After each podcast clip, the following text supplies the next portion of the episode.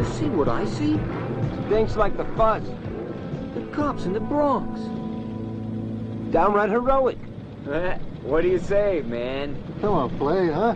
Simmer down. The Dark One, old trash.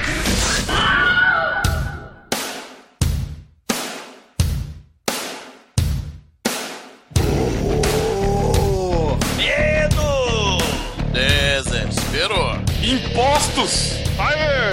Tarará! Sim, ouvintes, começa agora mais um podcast. Eu sou o Bruno Guter, aqui ao meu lado está o guerreiro de patinetes da The Dark One Productions, Douglas Freak, que é mais conhecido como Zumador.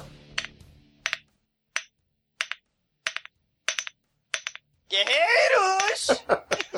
O Snake Plissken não veio aqui brigar!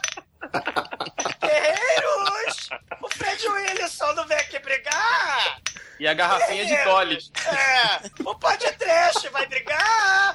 Ah, guerreiros! Chama o Rob Rosa pra ele vir aqui brigar, por favor!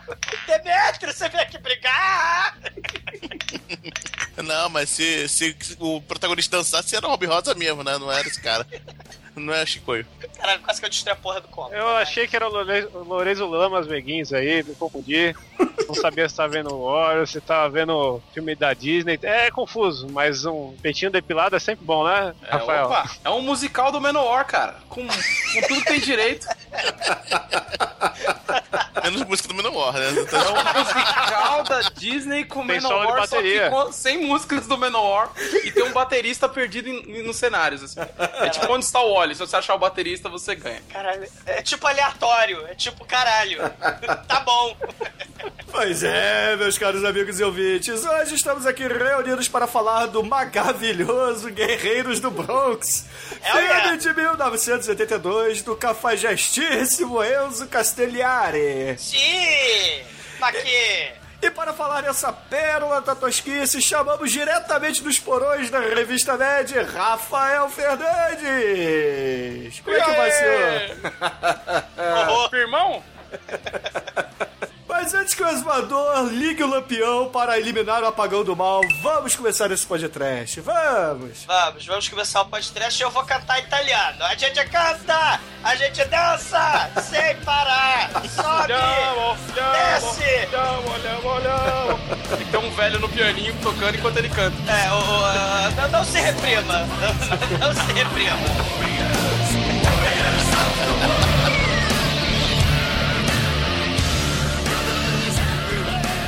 Ai, que coisa linda! No TD1P.com, os filmes que a turma gosta! Bom,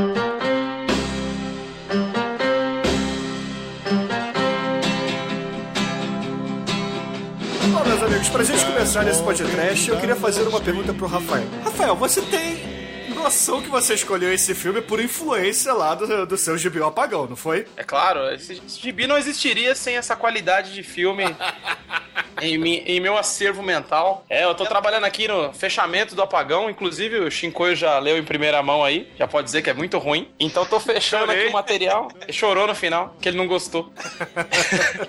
Então tô fechando aqui o material pra liberar pros caras que colaboraram com o Catarse, organizar um lançamento. Mas Apagão basicamente é o seguinte: rola um blackout em São Paulo, a cidade se divide em gangues e disputa território na porrada. É isso. O resto é Feroz. O resto é Guerreiros do Bronx, mano. Guerreiros! Guerreiros! Vocês vão brigar! Sem água? Vai brigar por água?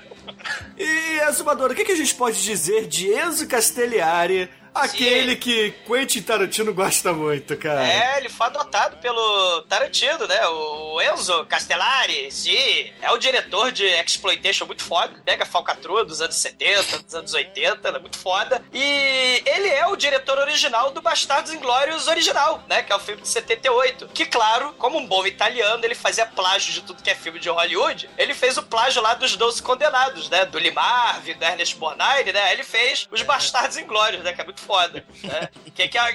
que o Bastardos Inglórios italiano é aquele maledetto trem brindado, é, fica muito foda, né? Que tem porra, tem putaria, tem explosão, tem alemã nazista tomando banho pelada na cachoeira. Muito diferente dos 12 Condenados, mas é muito foda. Porque esse é a primeira participação, a primeira união dos poderes do Enzo Castellari com o Fred Williamson. É verdade. O Fred Willison, conhecidíssimo do Blaxploitation, né?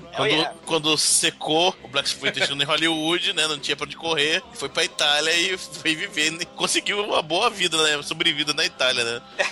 Na carreira dele. Fez a carreira de Isaac Haynes B. É o Enzo que dirigiu o Cobra Negro, o Exumador? Sim, e ele fez uma porrada de filme plágio, né? De Hollywood, como todos os nossos queridos amigos italianos, né? A gente tem o Bruno Mattei, o Joe D'Amato, o Humberto Lenzi, né? O Cláudio Fragasso, aquele mesmo, do Troll 2, né? Tenho medo. Né?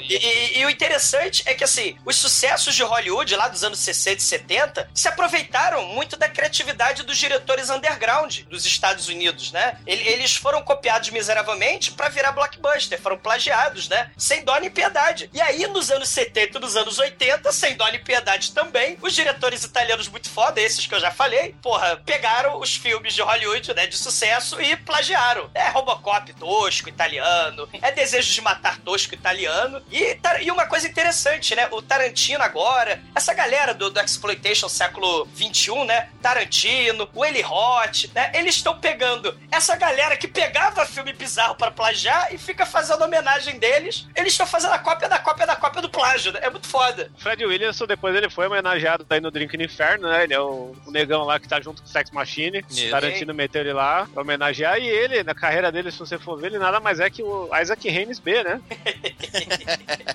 Não, é legal que ele vai pra Itália fazer cover dele mesmo, né? É, exato. Os filmes italianos, galera, é importante a gente dizer, né? Tantos filmes de Kung Fu da Shaw Brothers dos anos 70, quantos filmes Exploitation da Itália, eles faziam um sucesso da porra naquela época. E como os mestres da Itália do plágio, eles bem sabiam, eles contratavam, não vou dizer os melhores astros de Hollywood, né? Mas claro que os melhores astros undergrounds, eles eram contratados, como o Fred Williamson, né? E, porra, pra ter um nome americano justamente pra vender a fita pro mercado internacional. Então, era muito foda, né? Sempre tinha. O filme é italiano, por exemplo, Guerreiros do Bronx é um filme italiano, mas tem um elenco, né? Muito foda de norte-americanos, né? Que a gente vai falar depois. E né? Se passa em Nova York o filme.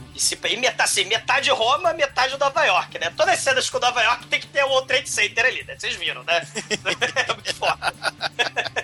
Ela tá lá, verde. Isso. Cara, o Castellari, ele plagiava faroeste, filme de guerra, ficção científica pós-apocalíptica, tipo Mad Max, né? Ou Fuga de Nova York, né? Como a gente vai ver agora. É, esse filme é assim, ele pegou um pouco de Fuga de Nova York, de Mad Max, de Warrior, jogou no liquidificador, bateu e saiu os Guerreiros do Bronx, cara. Sim. Pegou os cuecão de couro do Manowar, vocês estão esquecendo da principal referência da parada. E contratou o Rob Rosa, né, cara? Dos Menudos, cara.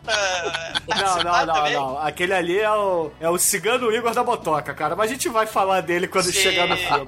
Sim. Porque, assim, o Enzo Castellari, cara, ele fazia um porrilhão de filmes por ano, cara. Esse filme, por exemplo, foi numa só sentada. Essa sequência, e no meio fizeram um Mad Max muito falcatrua, que é o Denil Barbários, né? Com o orçamento de um filme só, ele fez 3 filmes, né? Direto, né? O Guerreiros do Bronx, o Fuga do Bronx, e no meio os New Barbária, né? Que é muito Fuga foda. Do Bronx, né, cara? Puta que pariu. Eu só gravo o podcast que tem cara que economiza. O primeiro foi do Roger Corman. É um sinal. Cara, eram filmes assim, claro, zero orçamento total, cara de pau total, mas era muito carinho, né? Ele tinha, porra, um talento foda pra cena de ação. Esse filme, por exemplo, é frenético. E quem for ver o Fuga do Bronx é mais frenético ainda, né? Mais explosões, menos orçamento, mas mais tiro, mais porrada. O segundo filme tem menos gente, mais explosão, porque morreu todo mundo no primeiro, né? Só sobrou o porra do Enzo. Sim. Já tô dando spoiler do final. Oh, novidade, né, cara? Canalha, né? E o Vic Morrow, ele, felizmente, o diretor conseguiu fazer numa tacada só, né? Porque ele morre no ano seguinte, né? Fazendo o filme do Spielberg lá, que ele é decapitado. Isso, ele e as crianças vietnamitas, né? Aliás, eu começo a ver helicóptero nesse filme, meu Deus do céu. Tem um helicóptero e Vic Morrow no mesmo filme. Qual é o nome do filme mesmo? É o Além da Imaginação, né? É o Além da Imaginação com aquele filme de 3 episódios. É o episódio... Amazing Histories, né? É, do Joe Dante. Que ele... Foi o episódio do Joe Dante, assim. É, que ele vai filmar com 2 criancinhas vietnamitas fugindo lá do pântano do Vietnã não, não sei o quê. E aí uma explosão mal feita, taca um helicóptero em cima da cabeça de uma criancinha vietnamita e a hélice decapita a cabeça da outra criancinha vietnamita e do Vic Morrow ao mesmo tempo, né? Coisa horrível. E cara, assim, se a gente tá falando de acidente, isso, cara, é muito acidente que acontece, né? Muita gente morreu, tanto pra fazer filme fodão, de orçamento gigante, né, de Hollywood, mas também, porra, esses filmes, né, Jack Chan que o diga, esses filmes de orçamento menor pelo mundo, cara, a quantidade de dublê morrendo pela arte, cara, é impressionante, né? Na Itália, então, né, o que tem, neguinho caindo de helicóptero, neguinho caindo de barranco e morrendo. Só perde pra aquele australiano que é imortal lá, que tem naquele Osploitation. O cara toma tiro, apanha ele com Kung Fu de verdade, ele tá o lá... O Crocodilo Dundee? Não, o Crocodilo Dundee é uma menininha perto daquele cara.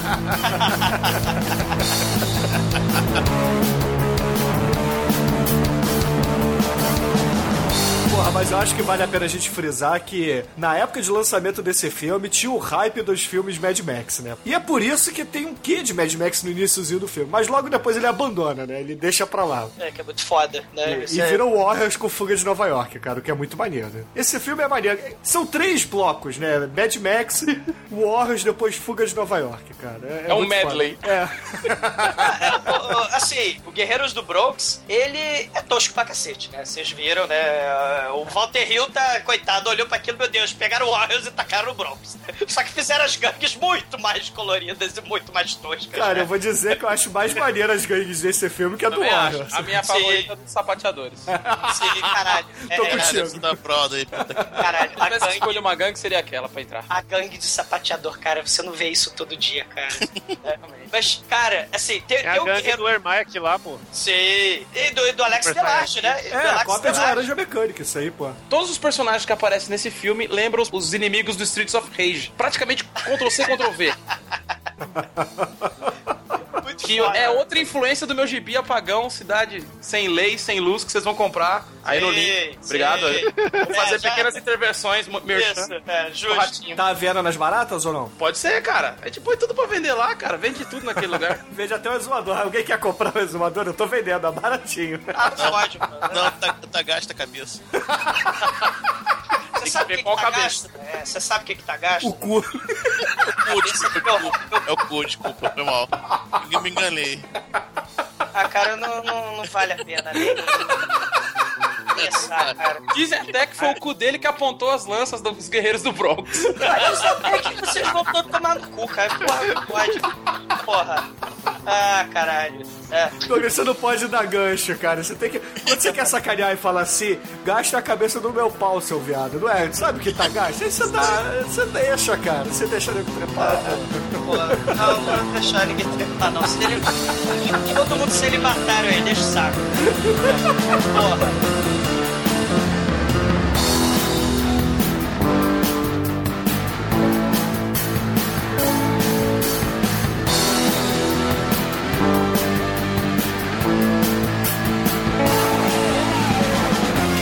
Mas deixa eu acabar de falar merda lá do Mad Max lá.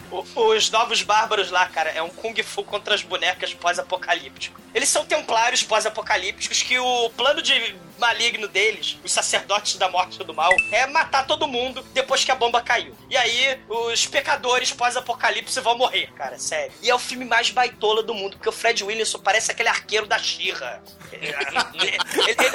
Sério, ele tem flechas explosivas, cara, antes do Rambo 3, mas ele tem flechas com pontinhas verdes fosforescentes, pontinhas vermelha fosforescente, e tem o ritual satânico do mal dos templários baitolas, cara. O protagonista... Cara, o verde e preto versus os templários do mal, é isso? Sim, e detalhe, são todos baitolas, porque essa gangue do mal estupra o protagonista, cara, come o cu do cara com todo mundo olhando. Cara, isso é o quê? Um papaco com um arqueiro verde? Não, isso aí é o pai de família versão arqueiro. Cara, é uma coisa horrível. Que delícia! Ai, que delícia, cara. Isso, meu suco de laranja. Quem nunca viu Os Novos Bárbaros, cara, põe a cena do estupro baitola, tem luzes estroboscópicas, música de teclado Cássio anos 80 e aquela porra daquela disco ball lá rodando. É um troço terrível, cara.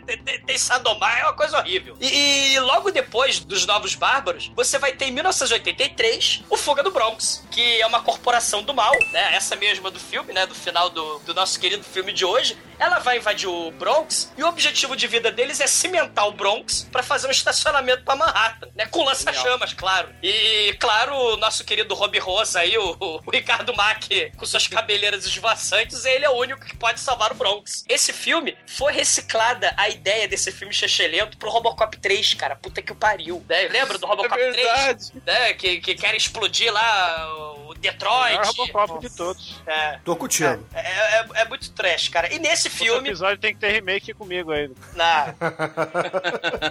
Caralho. E nesse Fuga do Bronx... Tem o sujeito Scorpion, né? O protagonista do Novos Bárbaros, que foi estuprado pelo demônio no filme 2, né? Do Novos Bárbaros. Ele é amiguinho do nosso querido Rob Rosa aí, né? Horror. É, cara, esse filme que você falou me lembrou muito um filme chamado Hell Comes to Frog Town. Eu amo esse filme. É aquele do bife. Do bife que cai no chão, né? Que tem aquele cara com queixo gigante. É, que são os sapos humanos, cara. Cara, não conheço ninguém que mereça a vida que não tenha visto esse filme, cara. Porra. É, e quando a gente fizer, o Rafael vai vir aqui gravar também. Pelo amor de Deus, eu tava procurando motivo pra ver isso de novo. Ação de caráter pelo SBT, cara, é isso aí. Porra, isso e Gangue dos Dobermans. Horror.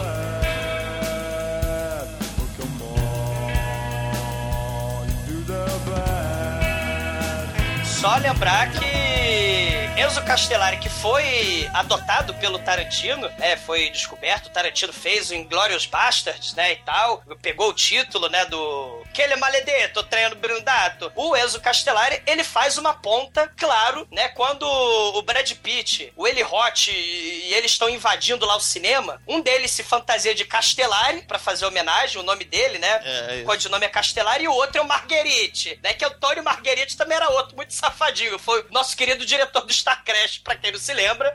Né? E... Bom filme. Porra, David Hasselhoff com lightsaber, cara. Né? Não tem... Não é todo dia, né? Não é obrigatório. Todo dia. Seu auge. Sim. E o Enzo Castellari, ele tá na cena, ele faz uma ponta do filme justamente no momento em que o Brad Pitt declama como é que é, Demetrius? Exato. A cena tá lá o Enzo Castellari, cara. Muito foda. Aí o Tarantino deu a claquete pro Castellari, ele é uma fanzão do cara, né? Muito foda, né? É uma homenagem mesmo aos filmes, né? Do exploitation, né? Dos anos 70. O Tarantino faz isso como ninguém, né? É um gênio mesmo. Muito foda.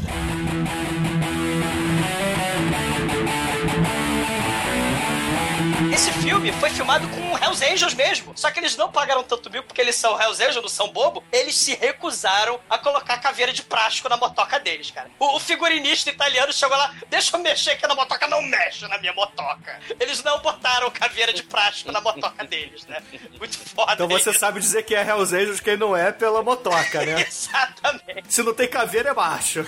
Exatamente. Cara, aliás, fala em macho, nosso querido líder. Vou falar em macho, Douglas, porra. Você já tá com o cu gasto e vem falar de baixo, caralho? Ah, cara, não fode, cara. Não fode. E não melhora. Ele não fode, cara. Ah, porra. Ai, que delícia, cara. Ah, que delícia. Meu nome é Zumador, pai de família. É. Vocês me deprimem. Pra você ver que o filme é muito tosco, porque além dos Hells Angels, né, que... Não se deprima, foi... não se deprima. Ah, pois é. O nosso querido líder de gangue, ele tá mais pra líder de banda Poison, né, metal farofa, né? O nosso querido Marco Gregório, que foi, por acaso, gente, o índio Thunder, o homem chamado Trovão, um plágio descarado do Rambo, né? Cara, esse filme é muito merda. Horroroso. É. Né? Ele andava e saltitava, feito um baitolinha pelo set, porque o diretor mandava, falava, ó, isso aqui é que o líder macho tem que fazer. Aí ele saltitava que nem o Bambi pelo set. Era coisa patética, mas era um moleque de 17 anos, de academia, né, bombadinho de academia dos anos 80, que o Castellari achou lá, né, por ali em Nova York. Aquele bigodudo louro, que tá lá na Corporação do Mal, ele, o melhor ator do filme, né, ele e o Girolamo. Não, é o outro bigode, não é o loiro, não. Ah, tá. O bigodudo, ele é o tio da garotinha que fugiu, de verdade, na vida real. Ele é o irmão do Enzo Castellari, porque a garotinha é a filha do Enzo. É, tá tudo em família, você vê que o troço é tosco pra cacete. E o Hot Dog tá no filme de um outro fantástico diretor, né, o Lute Fult, né, o Manhattan Baby, porque lembrando, o produtor desses filmes da Itália que se passavam em Nova York, como a gente já fez os filmes do Joey D'Amato, né, Emanuele, o filme do Ruggiero Deodato, o Holocausto Canibal, como a gente já fez o Zombie do Lute Fult, esses filmes tinham cenário de Manhattan, então todos eles são da mesma produtora falcatrua, porque Manhattan era cidade muito foda e tal, né, cara, o líder da gangue de rock, né, o Shonuff de Araki, né, ele, cara, é um troço patético, ele não é nada mais nada menos que George Eastman, o assassino canibal do mal do Antropófagos do Joe D'Amato, né, isso é muito foda. E claro, só pra terminar, o próprio Enzo Castellari, que é o careca lá, vice-presidente da Manhattan Corporation, ele também atua no filme, né, muito foda.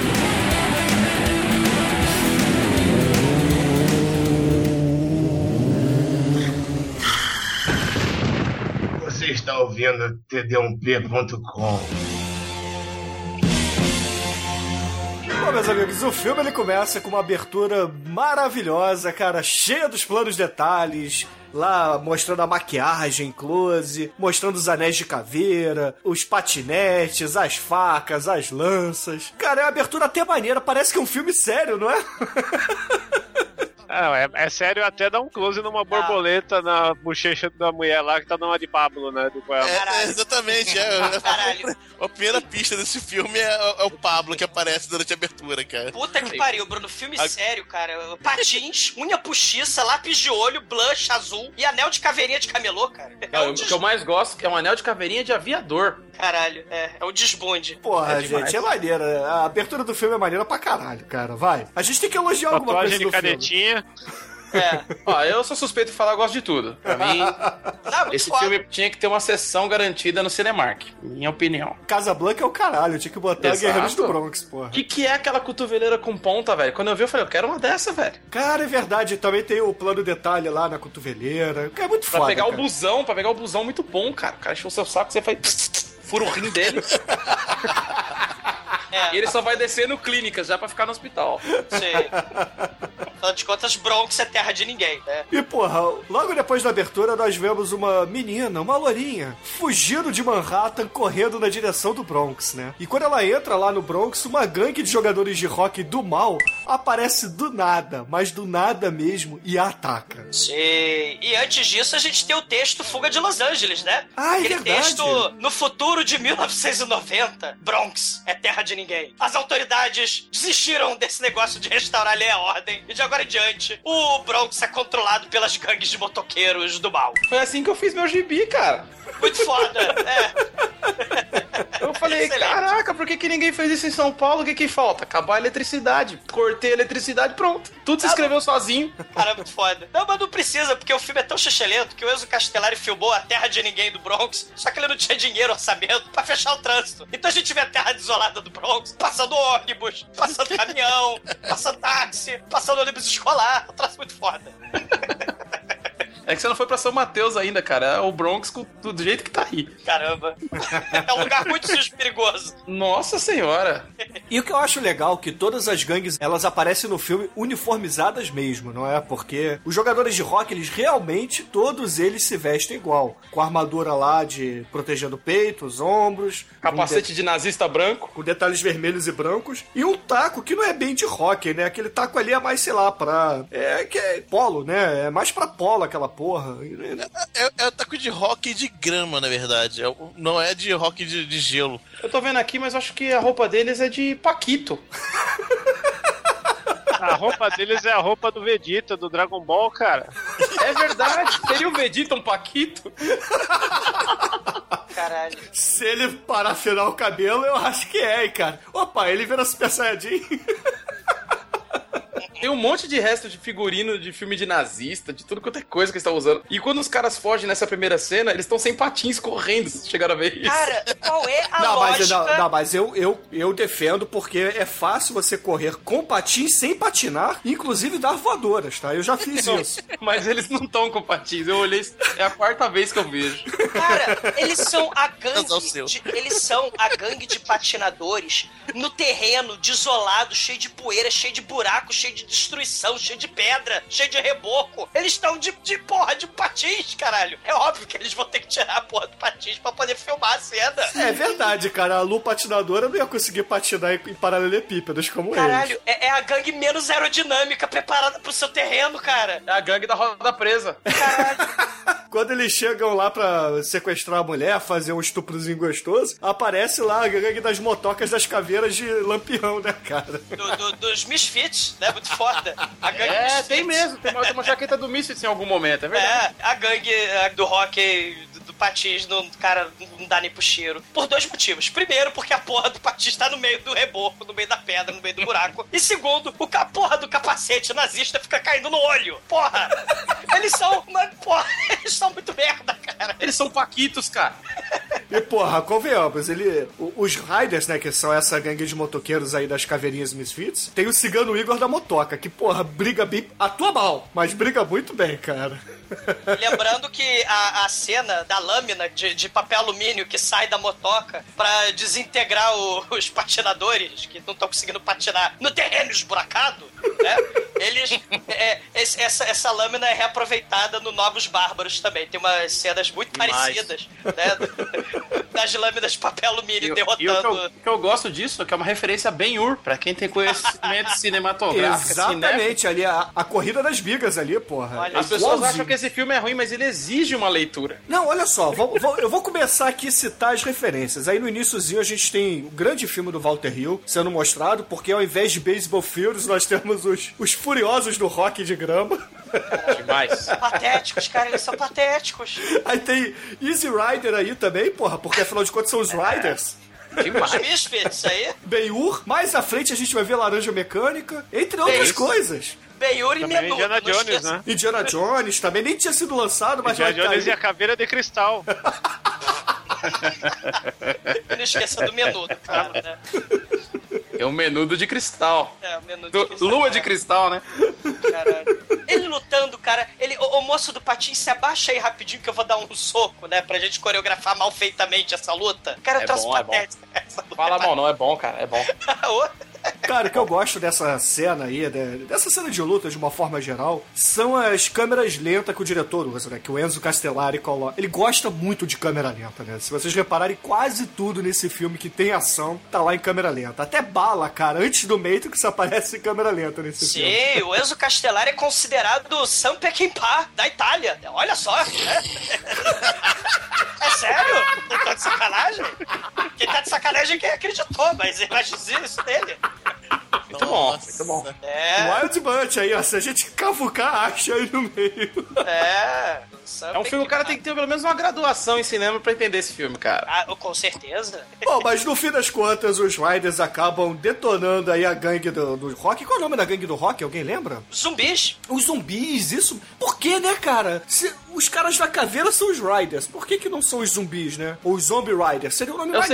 Eu sei por quê. Como eles estão andando no patins, nas coisas quebradas, eles andam que nem zumbi, não conseguem dar reto.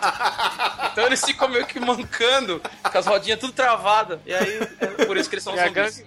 A gangue que parece zumbi são os contrabandistas, né? Como é que é? São os salteadores. Salteadores. Homenagem a Star Wars. Olha aí, outro filme. Também? Ai, caramba. Porra, esse filme Cara, é um poço de referências esse filme, poxa. Falando. Tem que ter feito Telecurso 2000 pra entender esse filme, cara, no mínimo. Olha só. Ou então o Instituto Brasileiro, né? Aquele que você recortava o gibi, né? Arrancava o Demolidor, o Homem-Aranha, recortava e mandava, verdade, né? Instituto Universal vai até você. Exato, e tinha o cara lá, o bigodudo, que tava consertando a televisão, explodia na cara dele todo o gibi, né?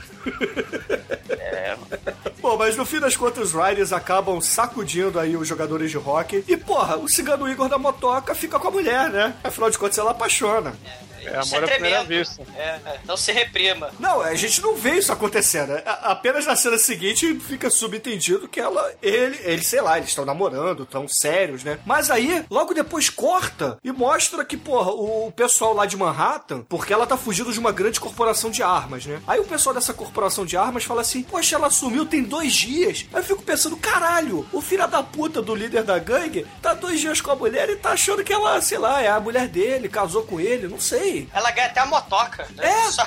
Só que a motoca dela não vem com caveira de plástico, né? Porque ela era Hell Angel. Ela era badass.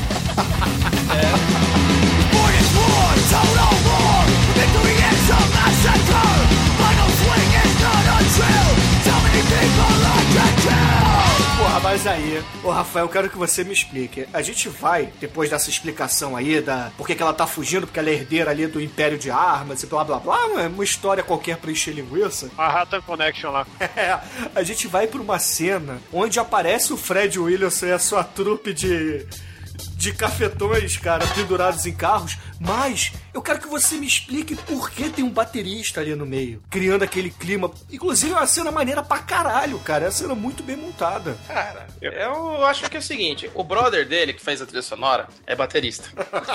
Aí ele falou assim, ó, eu faço a trilha pra você, mas você tem que me deixar gravar um vídeo no meio ali com o merchan. Se você pausar na hora certa, aparece o telefone do cara, o contato e o preço pra fazer trilha, cara.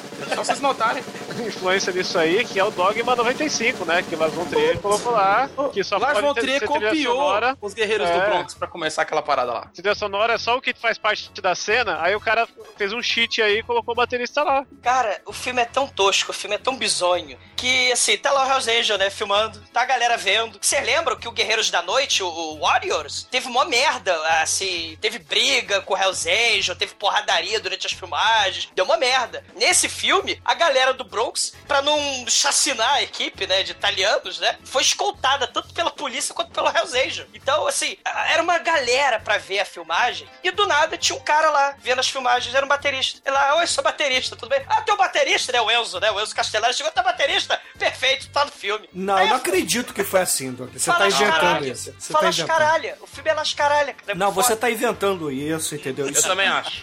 Isso não é possível. A balavalda que ele chupou pra ter voz tava zoada. Cara, o filme é muito foda justamente por ser espontâneo, cara. É totalmente aleatório. Não é possível. Da onde que o baterista... Ele foi ver o filme com a bateria nas costas, porra? Porra, sei lá, cara. Os caras não tem o que fazer na vida, cara. Porra. Imagina, um cara tá sentado no chão numa bateria. Você é baterista? Cara, eu sou engraxate. O cara não vai deixar a bateria sozinha no Bronx. Ele vai carregar pra cima e pra baixo, porque tá no Bronx, cara. É verdade. Um detalhe importante que eu tô aqui notando. É um encontro de motocas animais com Hot Hoods. Caralho. Tem aí também duas subculturas sendo valorizadas pelo cinema italiano. Tem que ver esse filme desse espectro, cara, desse ponto de vista. Eu vou mandar pro Rubens Evaldo Filho conhecer esse filme. Cara, com certeza ele vê esse filme, porra. Com certeza ele usa a maquiagem desse filme. Usa, a de borboleta. Olha, não fala mal do Rubens Evaldo Filho, que ele é alto pra caralho, vai te fiar, irmão, cara. Então ele deve atrapalhar as pessoas nas cabines. Eu acho que ele tá pra gangue sapateadora, cara. Então ele é um chato maior do que eu imaginava. Excelente. Muito bom, Shinkoi, muito bem.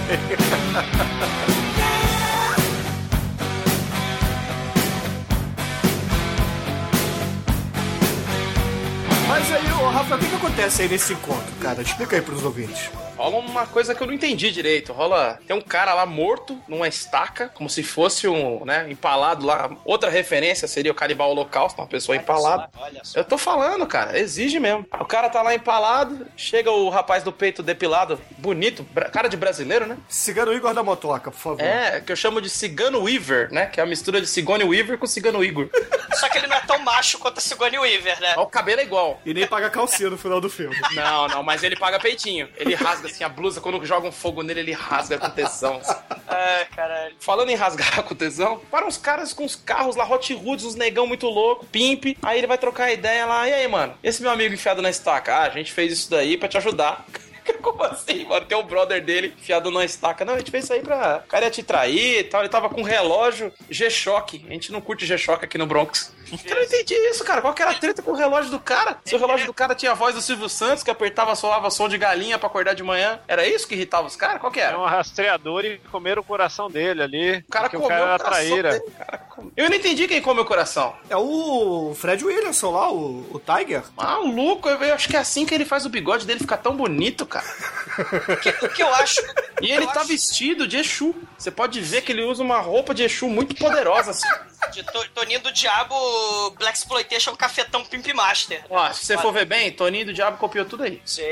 E o maneiro é que essa série é muito foda. Primeiro que começa com esse baterista bizonho, muito foda, mas eles fazem uma formação de W em direção a Manhattan. Eles ficam olhando para a paisagem do World Trade Center. Aí chega, descosta, chega a gangue do mal do Fred Williamson. E aí eles têm que ficar virando com a porra da motoca. Vamos virar a motoca. Porque eles estão de costas.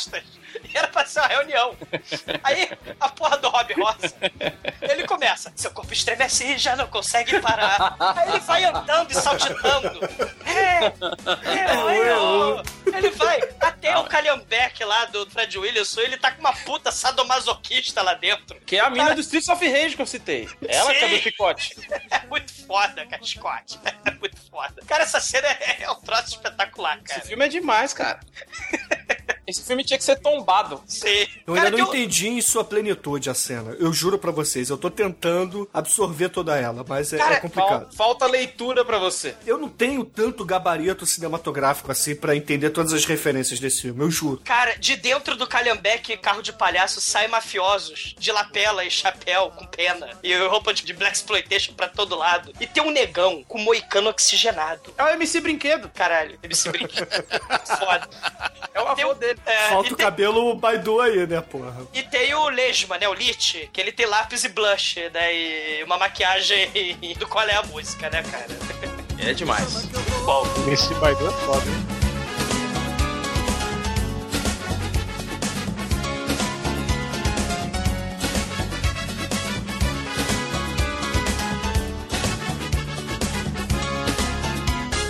Cara, mas aí no fim das contas, o Fred Williamson, ele acaba dando display of power ali, humilha o Cigano Igor lá da motoca e vai embora e falando assim, olha, eu matei o teu cupincha aí porque ele ia te trair, ele tava com o sinalizador da polícia e foda-se, não gostou, meu irmão, me pega, dá as costas e vai embora. E porra, o Cigano Igor da motoca baixa a cabeça e vai embora, né? Não tem muito o que fazer. Negão é zica, velho, você não vai mexer com o negão. Porra, cara, mas sei lá, né? No bigode dele tem mais pelo do corpo do que no cara do protagonista da história, velho. No cabeça do Douglas. É, cara. O cara não fode, né? O cara não tem pelo no peito, o outro... Cagar no mato, você estuda. Ah, cara, se botasse o topete do Douglas, igual o bigode do Fred Williamson, o Douglas era um cara feliz, cara. Sim, claro. Quanto mais cabelo, melhor, né? Mas deixa pra lá, né? O importante é que você tem as cenas muito fodas do caveirão do Bop passeando ali pela nossa querida Bronx, né? Terra de ninguém. Do nada. Essa gangue que é terrível. A gangue do... Cara, eles andam com spray cor-de-rosa no bolso só pra tacar spray na porra do caveirão, cara. Tacar... Que horror, cara. Vale dizer que a polícia resolveu entrar no Bronx, porque no início do filme a gente tinha visto que, porra, a polícia já tinha largado essa porra há muito tempo, né? Mas é porque o chefão ali da Corporação Manhattan havia dito assim, olha, polícia, entra lá porque eu quero a minha filha de volta, ela vai herdar essa porra aqui. E aí a polícia entra só pra procurar a mulher. Mas aí como a gangue de motocas é muito malvada e picha, morram no vidro da frente. Ele escreve merda. É merda, isso. É shit. É, velho. Merda de cor de rosa. Caralho, E o Rob Rosa tá lá, Que filme te lembra rosa e merda? Pink Flamingo, outra referência. Sim. Muito bom. Tem que estudar, Rafael, cara. Boa, tem que estudar. Boa. Essa eu não pesquei, cara. Verdade. Tem que estudar, cara. Camada. É muita camada. Tô impressionado. Caralho. É uma cebola esse filme, cara. Faz a gente chorar, é verdade. É que Bronx, em hebraico, significa cebola. Então, já que você sabe hebraico, me explica o quarto colorido do nosso líder de gangue, cara, que ele vai lá pegar a blonde pussy. parque é aquele? É pra pegar a mulherada, bicho. Mulherada fala, nossa, você tem um gosto por arte. Isso aqui, o que é isso aqui? Ele fala, isso aqui é Liechtenstein, mano. Isso aqui é Andy Warhol. Isso aqui é o Romero Brito. Isso aqui é o Romero proto-Romero Brito. Isso aqui. Agora Shinkoi e Pena. Eu não, vai se fuder.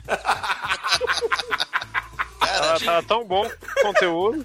Uma vez eu encontrei o Shinkoi no shopping e tava usando o boné do Romero Brito. Vocês não sabem que vocês não moram aí no Rio. Ele frequenta tênis branco, calça daquelas bailarina e boné do Romero Brito. Caraca, calça de bailarina da Shinkoi, explica isso, cara. Não era eu não, era o Fresh Prince da Bel-Air.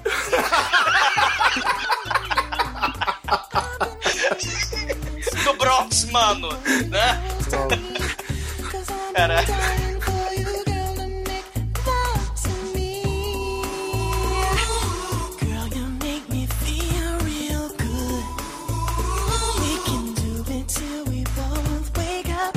Ah, e agora vai rolar a parte Exterminador do Futuro aí. Mais uma camada. A cena do caminhão corta. Lembrando que ele é aluno de geografia, tá com um mapa de geografia. É, e outra referência aí, ô Rafael, é o bigode do Vic Morrow nessa cena, que remete ao Charlie Bronson, caçando todo mundo. Sim. E o maneiro é ele usando o seu... É, ele invade um bairro muito sujo e perigoso, né? Que nem o Desejo de Matar 3, cheio de gangues do mal, né? E coloridas, né? Porque as gangues lá do Charles Bronson, o Desejo de Matar, também eram muito coloridas, né? Tio Rezadinha, lembra? Tio Rezadinha. É, e ele, então, pra se disfarçar, o nosso querido Vic Morrow entra no QG do Rob Rosa, ele entra disfarçado de carteiro. Com um rojão de 12 tiros. Caralho, com embrulho em forma de espingarda. Ah, meu Deus, eu vou entregar. O que será que tem aqui dentro? Porra! Ele entra no QG dos Cavaleiros, e aí ele vai andando lentamente, aí ele avista um casal ali nas preliminares pra dar uma fodinha gostosa, né? E aí ele só observa, muda o tempo todo. Aí o cara percebe que tá sendo observado. Ele já tava com a mão dentro da calça da mina. Aí chega esse porra aí pra acabar com a alegria dele. E aí ele saca o canivete e fala: fica onde você tá que você morre, se mexe que você morre, olha pra lá que você morre. E a outra referência aí, Rafael, Crocodilo Dundee. E o Mensageiro. E o Postman. É. Com o óculos do Eric Estrada do Chips, né? Tô falando? É a salada cinematográfica, né? É, ele é mancado, ele dá um tiro na teta da mina, velho. E câmera lenta. Dá um tiro no peito da teta da mina e do cara. É uma cena terrível. Eu acho mancada, a gente pensa que a gente vai ver putaria no filme. Ele mata o Belchior, velho. Ele mata o Belchior sem dó nenhuma, velho. Caralho, ele mata o Belchior, cara, pode crer. E joga um anel daqueles que vinha no arrozinho doce pro cara, assim. Baby, ele deixa ali o anel dos tigres, né? O tigre é... A gangue do Fred Willison se chama Tigres, e ali eles usam esses anéis. É óbvio que aquilo ali é uma armação, né? Porque não é um negão vestido de cafetão que invadiu aquela porra, e sim um branquelo de bigode. Mas todo mundo ali, os Hells Angels, muito espertos, eles acham que é o Fred Willison e fala assim, vamos à guerra, né? Mas antes vamos cremar os cadáveres mortos dos defuntos falecidos, né? Com foguinho, né? Fazer a fogueirinha ali atrás. Vamos chamar os Hells Angels todos e fazer a cremação viking, que durou as 17 horas, com a fogueirinha. Isso aí é uma referência a um futuro filme que na época, obviamente, não tinha acontecido, que era o Star Wars Episódio 1, quando eles queimam o Qui-Gon Jinn da mesma maneira, porque ambos são cavaleiros. Gostou, né? Gostou. Eu vou anotar aqui na minha... Eu vou anotar aqui. Meu Deus do céu, cara. E eles pegam as cinzas dos dois cadáveres e vão brincar de tacar na beira do rio, só que aí tá ventando. E como Enzo Castellari é um diretor muito ocupado e muito... Ele não liga para esses detalhes, como eles não tacaram a porra da cinza no rio porque tava ventando. É só um símbolo, cara, até porque eles não pegaram todas as cinzas, né? Eles pegam a cinza e tacam na cara. Você vê claramente a cena, a câmera tá andando, né? E aí, um por um, da direita pra esquerda, os Hells Angels vão tacando a cinza e vai caindo na cara do cara do lado. Aí, os mais espertos vão jogando pra baixo. Aí o diretor grita assim, não! Arriba! Arrivedente! Aí, os Hells Angels putos começam a tacar na cara um do outro, a porra dessa. Cara, essa cena é muito foda. É o estilo Keith Richards de se despedir dos amigos, né? Exato! Cara, é o enterro mais trash do universo. Nossa. Eles deram mole, podiam chamar o Maradona ali que ele não deixava nenhum barzinho no chão.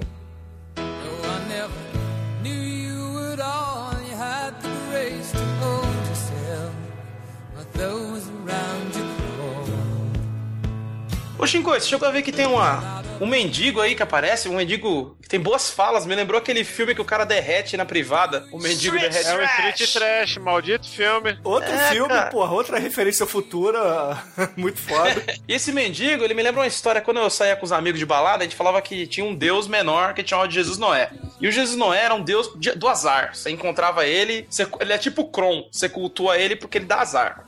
Aí o Jesus Noé se incorpora nos mendigos na rua. Se você encontrar um mendigo na rua e olhar pra você, sua noite vai ser uma merda. Então era basicamente isso. É que nem um gato preto atravessar sua frente. É isso. Ele não pode conversar com você, não pode rolar nada. E o Jesus Noé, que faz? Fala pros caras, ó, vocês vão pra ali e tal, mostra a banana, se fuderam. Aí todo mundo morrer. Ele mostra o pau pro cara e fala, ó, meu pau é grande, cara, saca só. Caralho, é patético, cara. É o mendigo Street Trash, cara. É o mendigo Street Trash. Caralho, é muito foda. Esse mendigo lembra o mendigo de um filme muito bom que ainda vai ser podcast, que é a vizinhança do barulho dos irmãos Wales. Caralho, o mendigo fala, cara, você sabe onde é tal rua, cara, eu chupo seu pau. O Douglas ficou quieto, cara. Douglas, você tá vivo? Porra, Wales, assim, de cara, porra, dói o coração, cara, não faz isso não. Porra, filme do Wales, porra, eu já tô com idade, cara, porra. Melhor filme dos irmãos Wales. Melhor filme é Dungeons and Dragons. Caralho. Mas só tem um nesse, não vale. Se tivesse dois, ia ser o filme perfeito, cara. Não é um filme perfeito por isso. Ah, chega, por favor, cara. Criança do barulho tem. Faz mal pro meu coraçãozinho isso, cara. Não façam isso.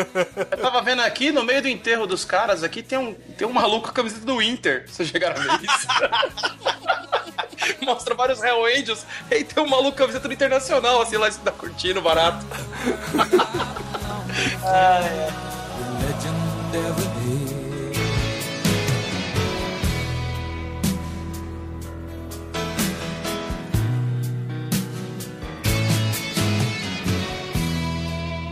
O Vic Morrow, ele consegue fugir porque ele entra no caminhão, né, do hot dog, né? O hot dog é uma espécie de Han Solo desse filme, é muito foda. Inclusive ele tem uma nave. Tem o hot dog, só no teu Chewbacca.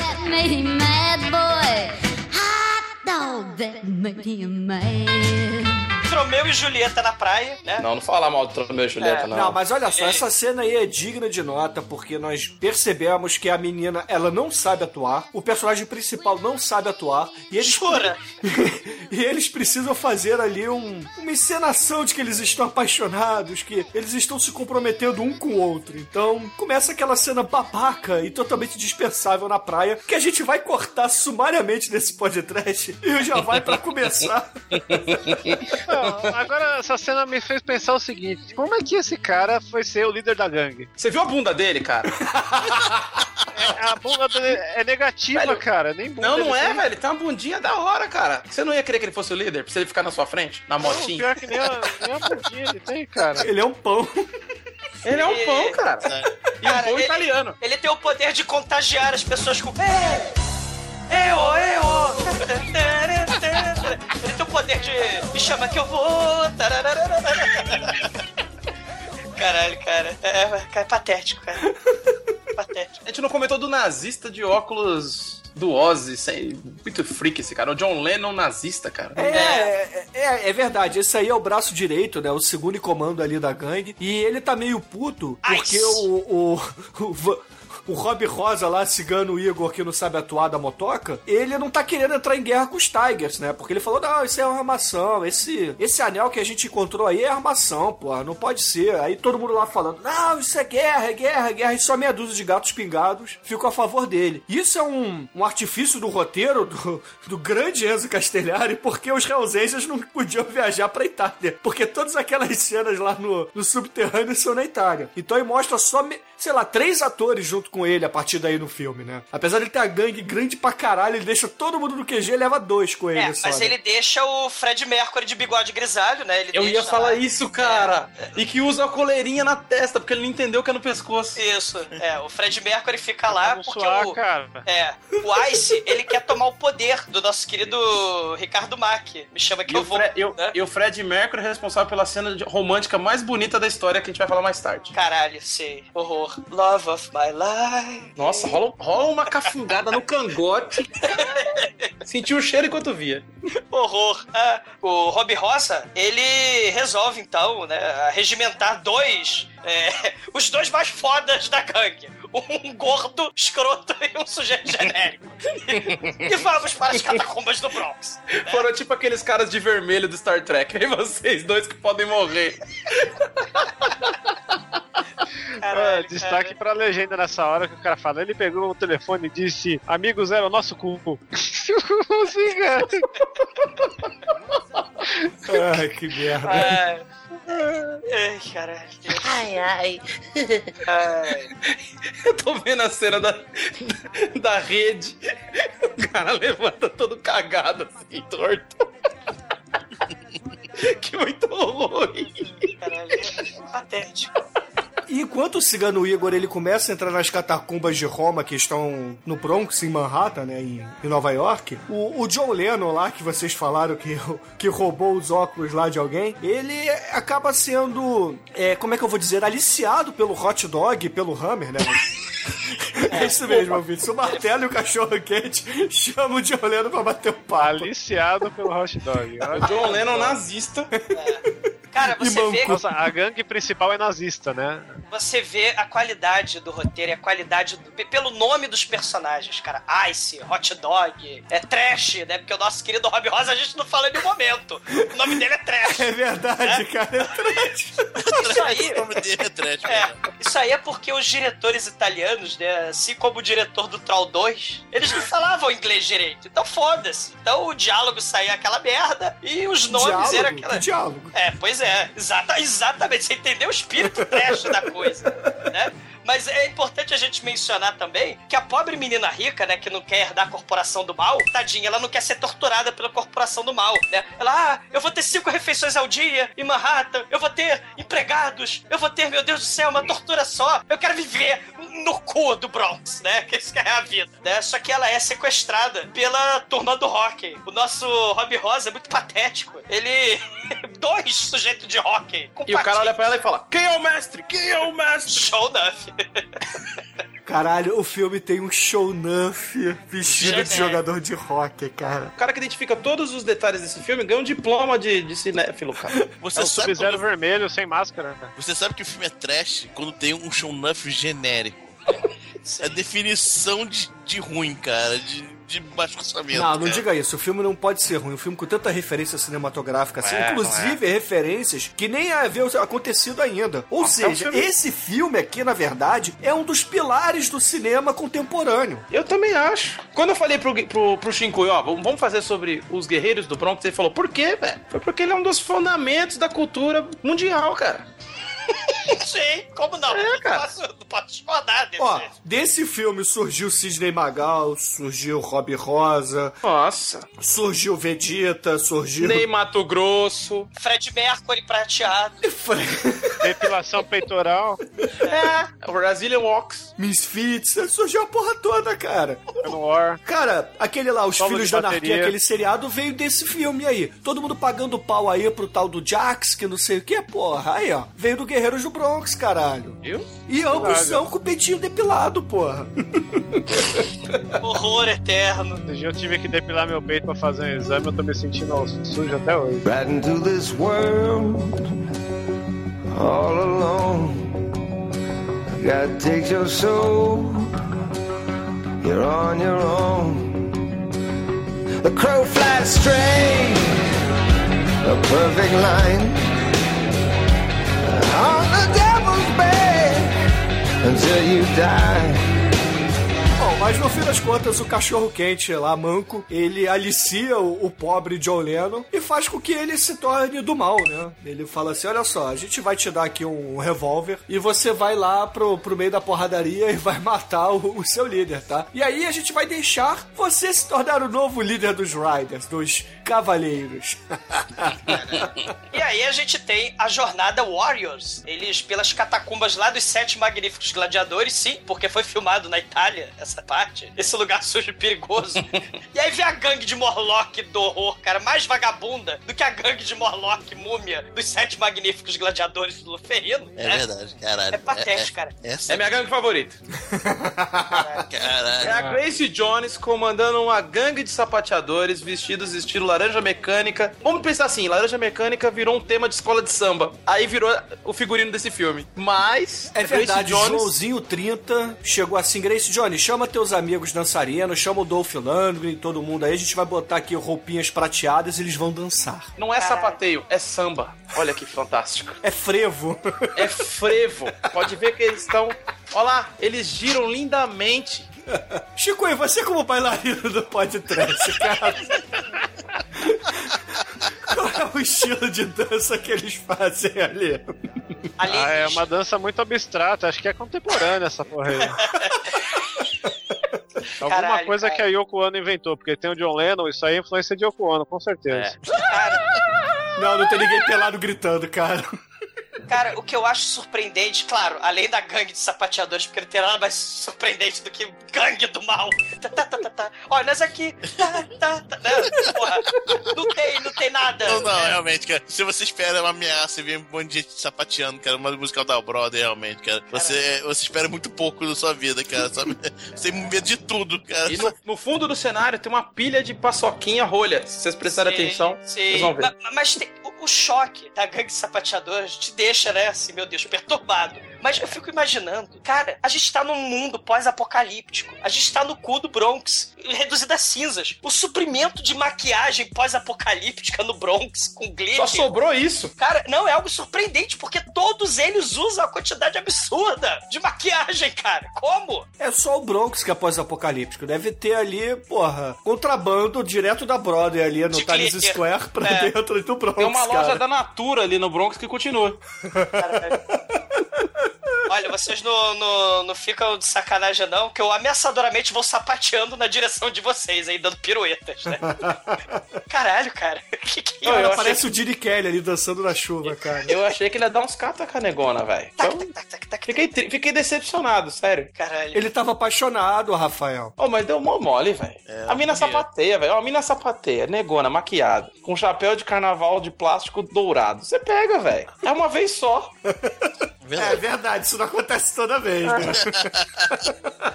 Ó, pode ser Deus se disfarçando disso pra te testar, cara. Sim. Mas tem uma trolha. É igual o Walter Hill padecido, né? É isso mesmo. É, cara. Aí outra referência. É, aí, ó.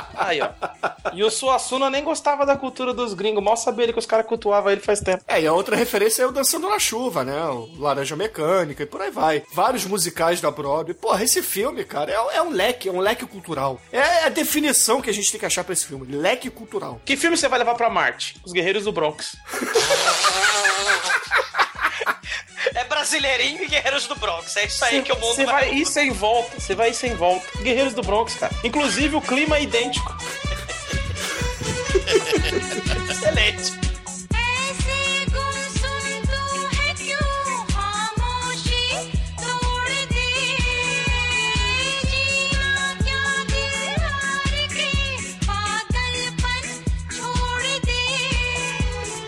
Cara, mas no fim das contas, a Grace Jones genérica lá de sapateado leva um toco do caríssimo Trash e libera, ó, meu filho, pode ir embora, entendeu? Vaza daqui logo, porque senão eu vou te comer.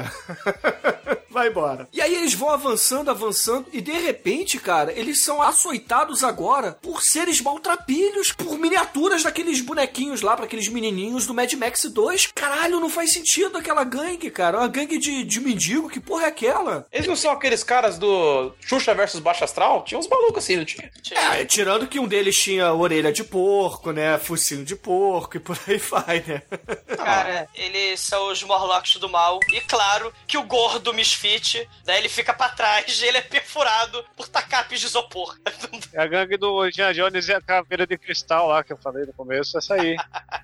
Quando ele vai pegar a primeira caveira de cristal, ele enfrenta essa gangue aí, que perdurou no Bronx desde os anos 90 até 2006, foi quando saiu Indiana Jones, essa. E o mais interessante é que eles conseguiram povoar Vênus, né? Porque as mulheres que aparecem no episódio do Chapolin são iguais. É que vocês não... É que tem que avisar o pessoal que tá só ouvindo, não viu o filme ainda. Tem os aerolitos, eles fogem a aerolitos motociclistas no final do filme, né? Sim, é um spoiler importante. É, meu Deus do céu, cara, esse filme... Tadinho dos ouvintes, né? Tomaram spoiler de Guerreiros do Bronx. É. Caralho. Mas, Rob Rosa...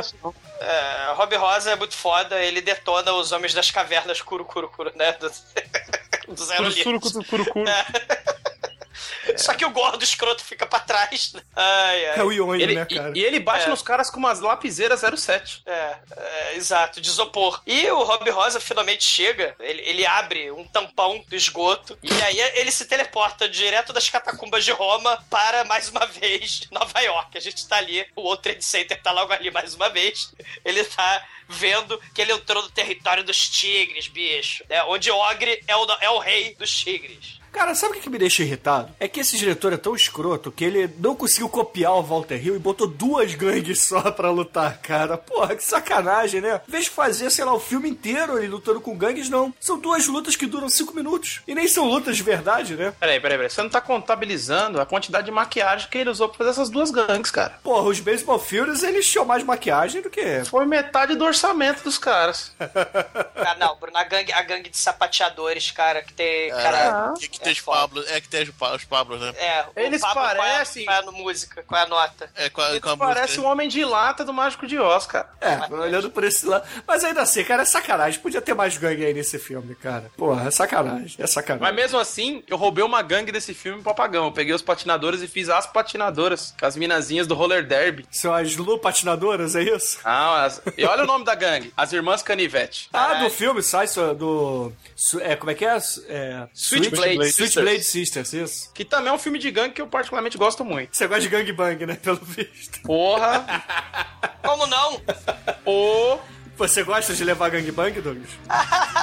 Caramba, eu até nem tenho respostas, Bruno, para tão grandiloquente piada.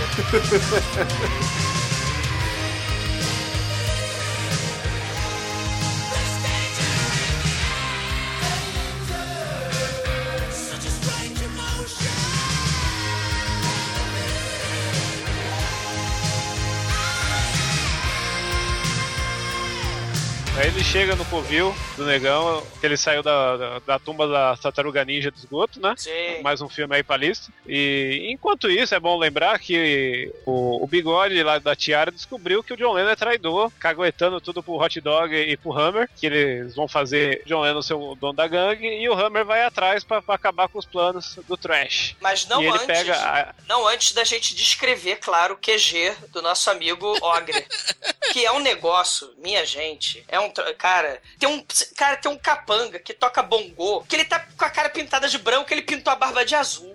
E tem um cenário de zebra nas catacumbas. Um piano de cauda branco. Tem seda. Tem oncinha. Tem um tigre empalhado ali. É um troço digno de nota. Esse cara do bongô, ele é vocalista de uma banda muito ruim de new metal chamada Mudvayne. Tô falando, esse filme é demais, cara. Esse filme é demais. Esse filme é muito foda. Esse filme é demais. Tem a parte do cenário do negão aqui que é um tecido fúcsia, cobrindo uns entulhos ali. Tem a mina fazendo anotações, assim, eu quero um pastel de queijo e você? Carne, outro pizza...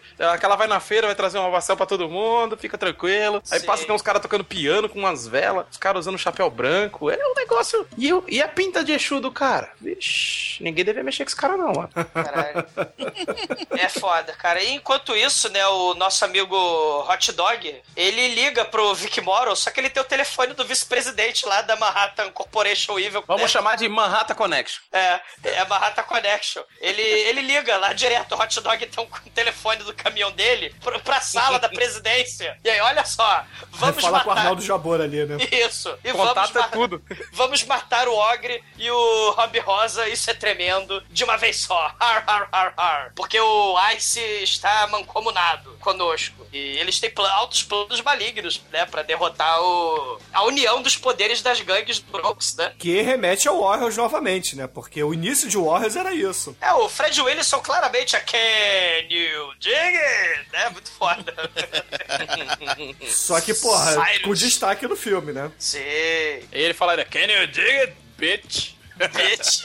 É, esse aqui é o Warriors que acontece de verdade, porque o Warriors é um filme menor, porque o cara morre no começo, aqui o cara vai até o fim e luta, né?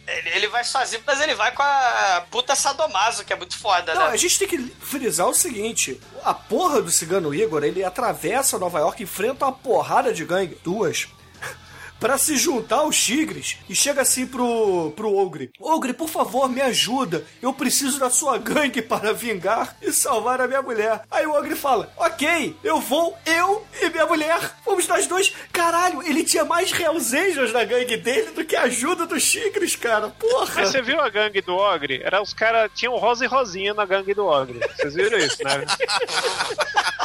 Não, os caras de chapeuzinho rosa e branco.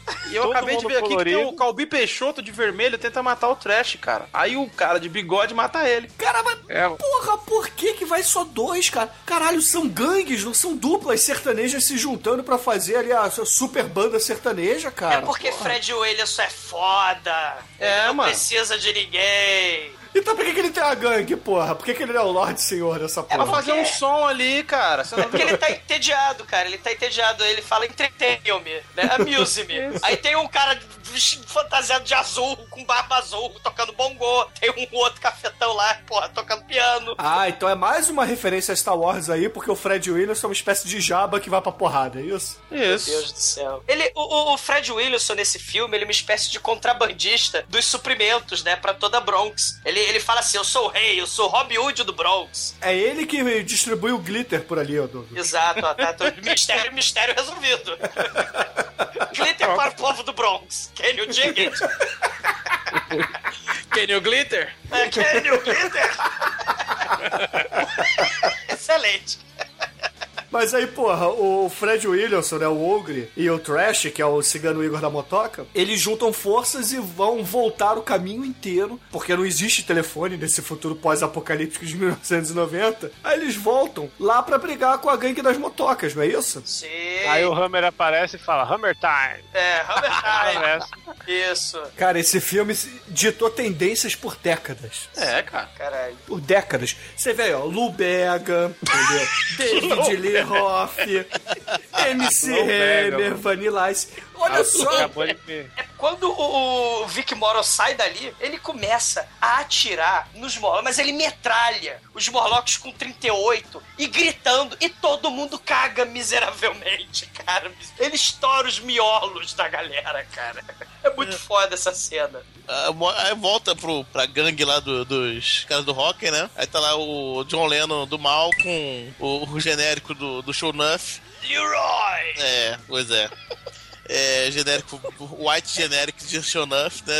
Ele tem uma academia de rock, cara. É uma escolinha. É uma escola de artes marciais baseadas no rock. É rock full. É rock full, é verdade, cara. Na verdade, isso aqui parece a academia Cobra Kai do Karate Kid. Mais uma referência, olha só. Não olha é? Lá. Parece mesmo. Cara, eu tô dizendo, cara. Esse filme ditou, cara, todos os anos 80, 90. Sim. Cara, todos os filmes, todos os cantores, todo mundo se baseia ou no figurino ou na maneira de falar desse filme, cara. Streets of Rage, eu lembrei lá também, de videogames também. Exato, porra, literatura, cara, literatura. Aí eles estão lá discutindo, né, o que fazer, a mulher tá acorrentada lá já, né, lá na academia, porque a mulher aparentemente é Street of Rage mesmo, né, que até a mulher acorrentada. Aí beleza? Aí, beleza. Aí, vem cá, que mina é aquela ali acorrentada? Nada da tua conta. Eu te respeito, mas nada da tua conta. Que vai tomar no cu. Ah, então cai pra dentro. Cai dentro. Aí sai que todo mundo na porrada. As duas gangues unidas, né? Que é o homem e a mulher. A mulher sadomaso e o negão, né? Cai pra dentro, né? É, o Shonuff sucumbe em 2 segundos e o John Lennon vai se esconder. Escondidinho lá. É porque esse Shonuff é o Sebastian Bach, cara. Ele é apenas um poser, mais nada. Ah, não fale mal de Sebastião Bach. Porra, verdade... como não falar mal de Sebastião Bach, cara? Como não?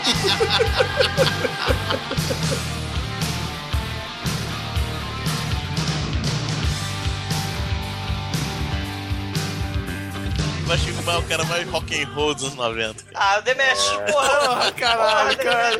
Tomar do seu cu, cara. Tava mais legal quando a gente tava falando Sebastião de verdade. Bach ou Axl Rose? Cara, o Luiz Caldas é mais metal que o Sebastião Bach, cara. Aliás, o Luiz Caldas metal, cara, é o pai do do Rob Rosa trash. É o Manowar da Bahia. É, vem com calor no teu corpo te enroscar. Olha lá. Aí a poderia come, aí liberta a mulher, né, pra variar e tal, né? E aí, de repente, eles voltam lá, estão de volta lá no covil lá do Tiger, né? Dos Tigers lá, né? Com a mulher tocando piano clássico. Por que não? É todo mundo, ó, oh, que lindo. Piano clássico no esgoto, muito bom. É. Quem que fazia isso? Dr. Fibes. Era um órgão, mas era num subterrâneo. Detalhe, o Dr. Fibes tinha uma vulnávia, né? Uma ajudante sadomaso fodona também, né? Tipo a puta sadomaso da unha do chicote aí, né? A vulnávia era maravilhosa. E qual é outra referência aí? O chicote do Indiana Jones e também da banda que canta Whip, Whip It Good. Devo.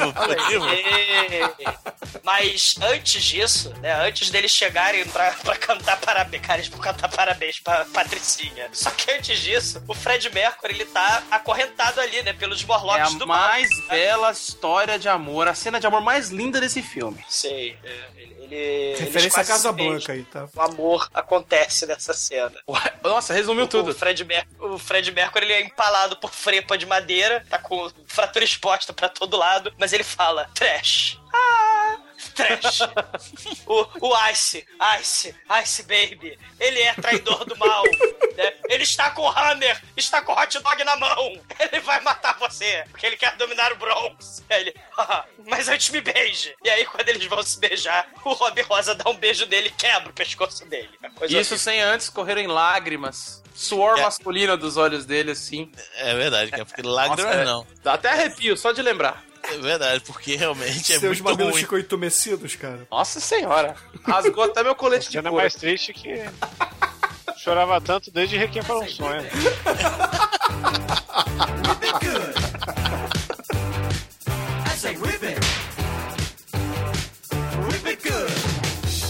Mas o foda é a quebra que dá de clima, né? Porque depois desse momento extremamente triste, melancólico, aí rola uma festa de aniversário do nada, com um bolo gigante, também feito no mesmo dia, aquele bolo.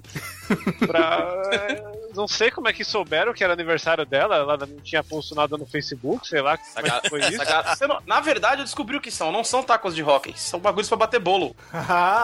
É pá de batedeira, que eles devem ter umas batedeiras industrial lá. É que aí você acha, pô, vai rolar aniversário, eles vão cantar, vai acabar, esse filme nunca acaba, né? Aí você olha, pô, mas ainda tem mais tempo. O que pode acontecer agora? Aí acontece que o Hammer falou, eu falhei na minha missão, eu vou entrar aqui com o camburão. Aí aparecem helicópteros, que eu não sei como, atravessou um camburão, que atravessou a cidade com um helicóptero, levou o camburão, mas saiu cavalo com gente com lança-chamas em cima de cavalos do helicóptero, aí você como assim, cara?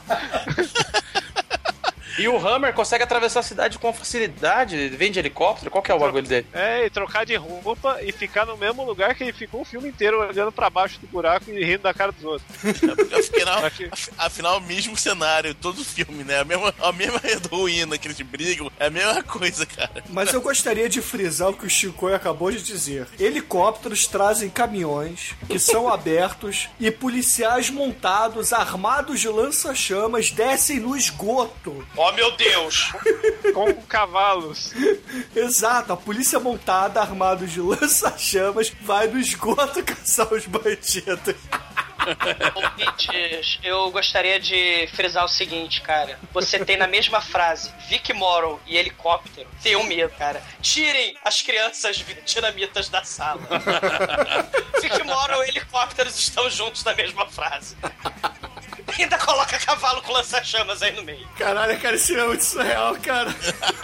Não, não é surreal não, Bruno. Eles estão cantando parabéns com meio de um monte de cafetão e puta e sadomaso e motoqueiros com caveira de plástico na motoca. E um bolo de aniversário no Bronx tocando piano com pele de zebra na parede. Não, não é normal. No Bronx. É outro nível, né? Outro nível de qualidade. Não, e aí, meu irmão? É baixo Emílio Santiago ali, cara, e é Saigon, porque é fogo, cara. É fogo em todas as cabanas, meu irmão. Por quê?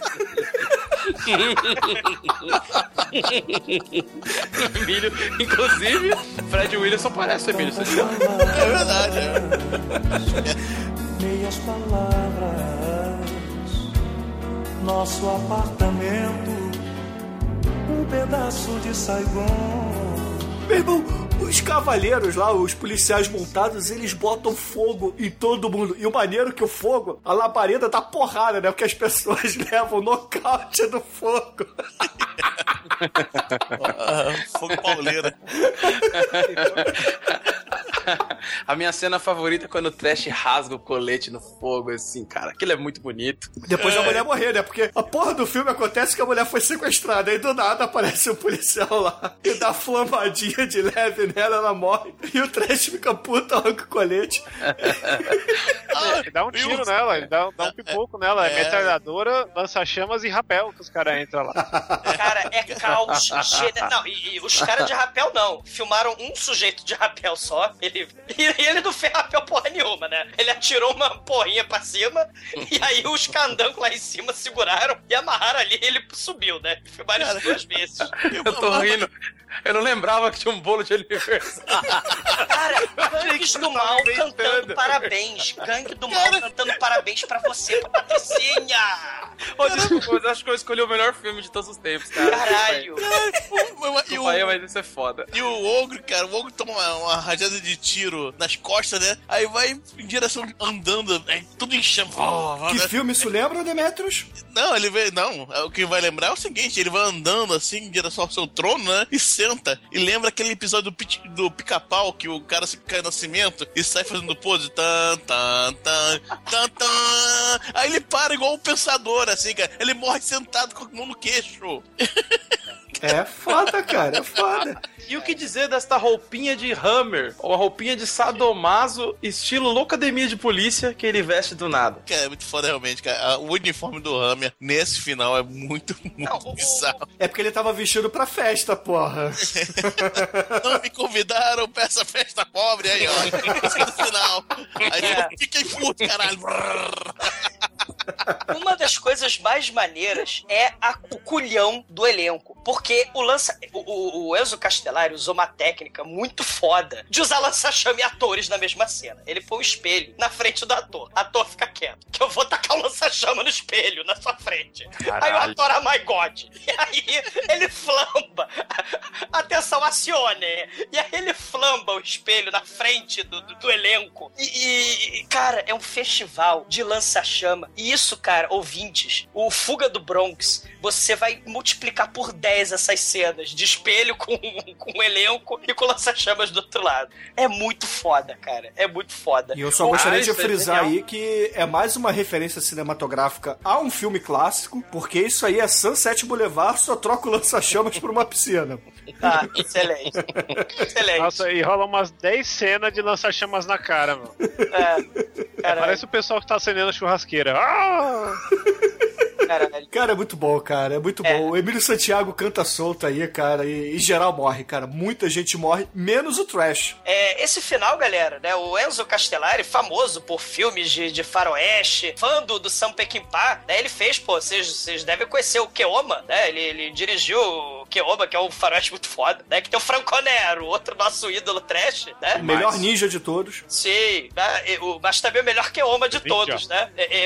Esse fim de filme é totalmente de faroeste, né? Só que em vez de você ter um herói com um cavalo em direção ao pôr do sol, você tem uma motoca em chamas com a caveira de prasco, né? Com o Vic Morrow sendo arrastado. Isso é demais. Né? Com mais uma referência aí a Motoqueiro Fantasma do grandioso Nicolas Cage. E também o Justiceiro com o John Travolta, né? Que ele é arrastado também. Cai no fogo depois. Quando tá morrendo. E se você quiser também puxar o Yodilba aí do Kurosawa, porra. Eu preciso fazer um comentário. O único Justiceiro que vale é do Duff Ludwig, que ele mata a gente meditando. Não tem nenhum argumento que você possa fazer que vença de ele mata a gente meditando no templo. Fim. É o sonho de todo mundo, cara.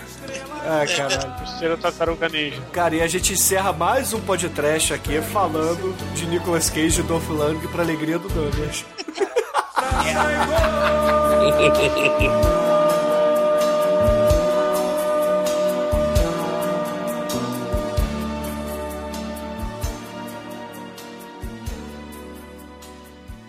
Amor, eu já assisti muito filme de sexploitation juntinha do Douglinha Freak. viu? Do TD1P.com. Perigosa.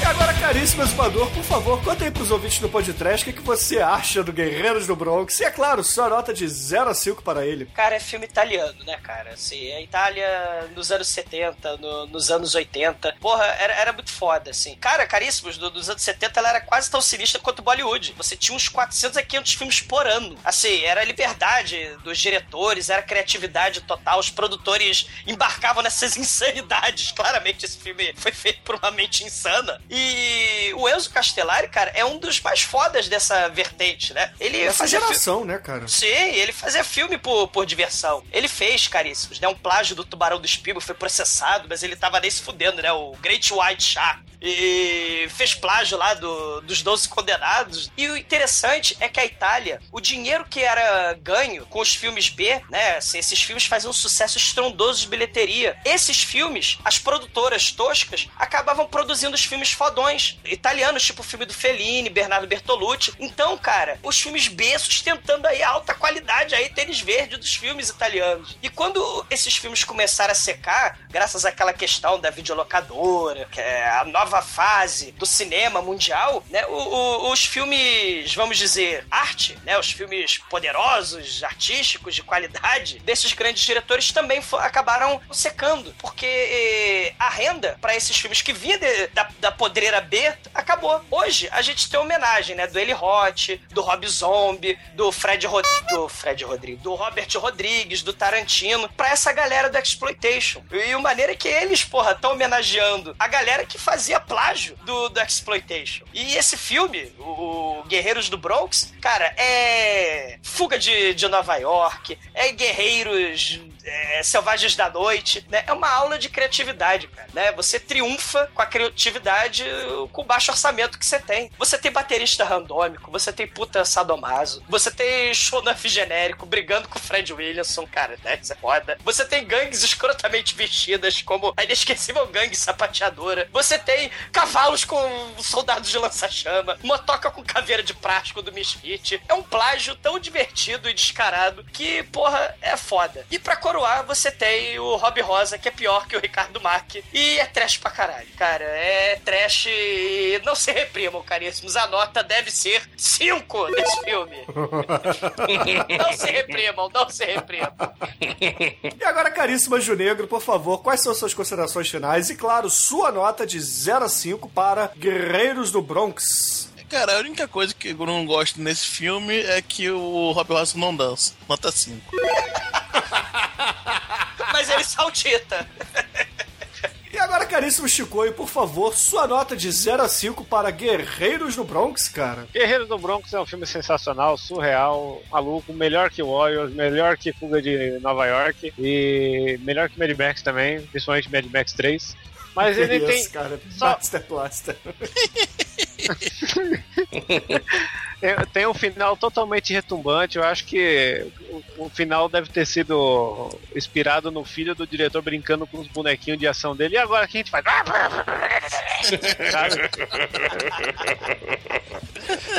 Caralho. E atenção para a gangue de sapateadores agora, né? Mas eu não vou conseguir dar 5, porque falta uma coisa que é prioridade nos meus quesitos de nota aqui do podcast, que é peitinho. Só tem peitinho masculino depilado. Não, bicho, tem o peitinho do trash, cara. Então, o peitinho do trash não passa. Seguindo os gostos atuais, ele é quase uma paniquete. Não, ele não é tão bombado assim. Ele é... Chico, você tá se entregando nesse programa, cara. Os paniquetes são mais bombados. Os metrosexuais também têm coração. Então é nota 4. E agora, caríssimo Rafael, sua nota de 0 a 5 para Guerreiros do Bronx. Mas antes disso, eu gostaria que você contasse rapidamente aí como é que é a história desse seu gibi, como é que os ouvintes podem comprar, caso eles queiram, onde é que eles vão encontrar, se vai ser na Baratas mesmo, se vai ser no Jornaleiro da Esquina, como é que vai ser? Diz aí. Então, Apagão, Cidade Sem Lei, /Luz, é um quadrinho da editora Draco, e a gente vai distribuir aí pras grandes livrarias todas, Saraiva, Cultura, Amazon, as Baratas. E é o seguinte, cara, é um quadrinho de ação com uma mistura maluca aí, eu boto São Paulo num blackout, divido todo mundo em gangue e deixo correr a imaginação. Tem um monte de coisa bizarra, tem droga tipo ayahuasca, tem gangue de patinadora, tem uma gangue de religiosos fundamentalistas anti-Jesus. É um negócio sinistro, bicho. Caramba. São 96 páginas com a arte do Camaleão, que é um desenhista lá de Minas, o cara incomparável, assim, não tem como ver a arte do cara e não ficar... O camaleão, ele vem maquiado que nem o Pablo. Não, ele muda de cor. Ele muda de cor. Ele maquia igual o Pablo e depois muda de cor. Muito foda, cara. Se ele quiser ficar normal, ele muda. Ele toca bongô de barba azul. Ah, isso aí é o cara do Mudvayne.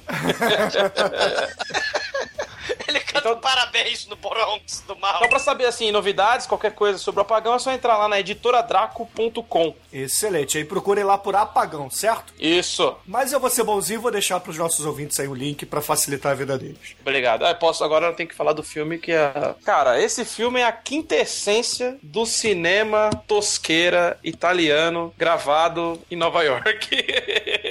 E Roma. Em Roma. Olha, eu citei muitas coisas importantes desse filme, muitas influências. Ele foi, assim, dividir minha vida entre antes e depois de ver ele. Então eu vou dar nota 4, porque 5 é só pra Frog Town. Caramba! Esse filme é pra quem gosta do trash, não se reprimam.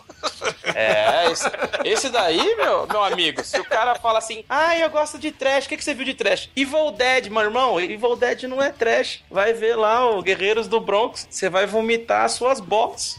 Não se reprima. E Rafael, pô, muito obrigado, cara. Não agradeci sua presença, mas ficamos honrados aqui com a sua participação. Pô, eu só apareço pra fazer merchan, mó vergonha. Canalha! Mas foi muito bom. Fazia tempo que eu não gravava um cast, me diverti horrores. Já é de madrugada, minha mulher já bateu na porta umas 4 vezes, valeu a pena. Vai dormir no sofá.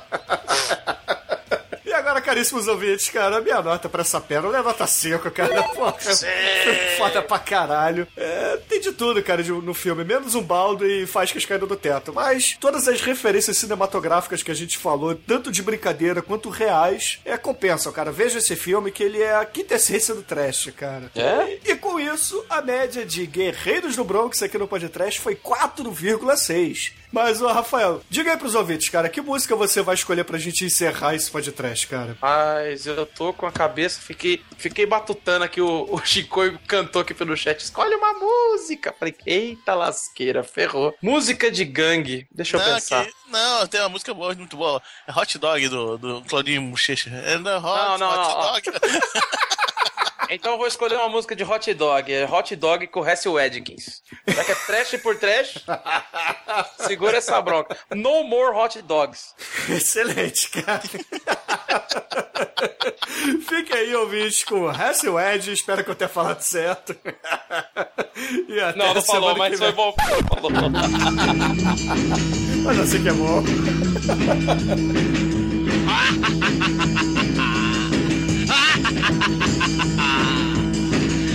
Well,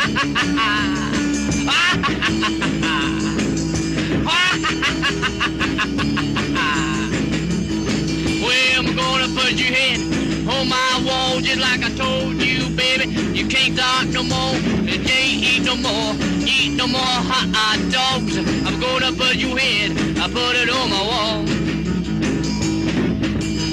Now, baby, don't you be afraid, cause you don't wanna eat none today. I'm gonna put your head on my wall, and then you can't eat no more hot dog. Oh yeah,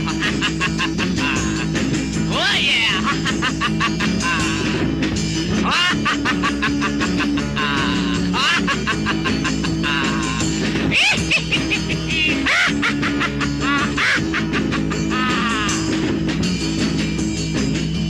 Come on, baby, don't you be late. Want your head, I want it tonight. Cut your head off a hot past 8. Have it on my wall by a hot past 10. Yeah, come on, baby, I want that head. Come on, baby, I want that head. I want your head to hang on my wall tonight. Now, honey, don't you be afraid, cause I'm gonna cut your head off about a half past 8. Just like I said, I I'm gonna cut your head off. You can eat no more hot dog.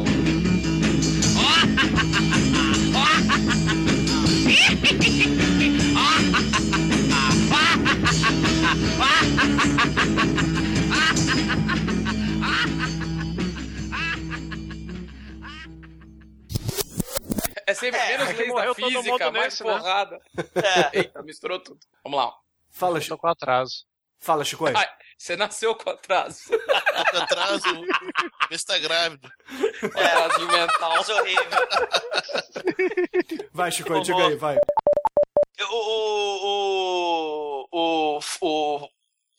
Meu Deus. Encontramos outra pessoa que tem um atraso. É. O Guerreiros do Bronx, né? E você e tem a mesma polícia do filme Equilibrium, o Christian Bale também. Eles queimavam obras de arte com nossa chave. Segura aí, Douglas. Você tá com voz robótica, cara. Então, peraí, deixa eu. Let me sair. Eu vou sair e entrar again. Caralho, parece outra pessoa, né? Parece homem. Esse filme é o Dedé Santana do podcast, cara. Por quê? Porque ele é o melhor escada, cara. Ele só toca a bola para eu cortar.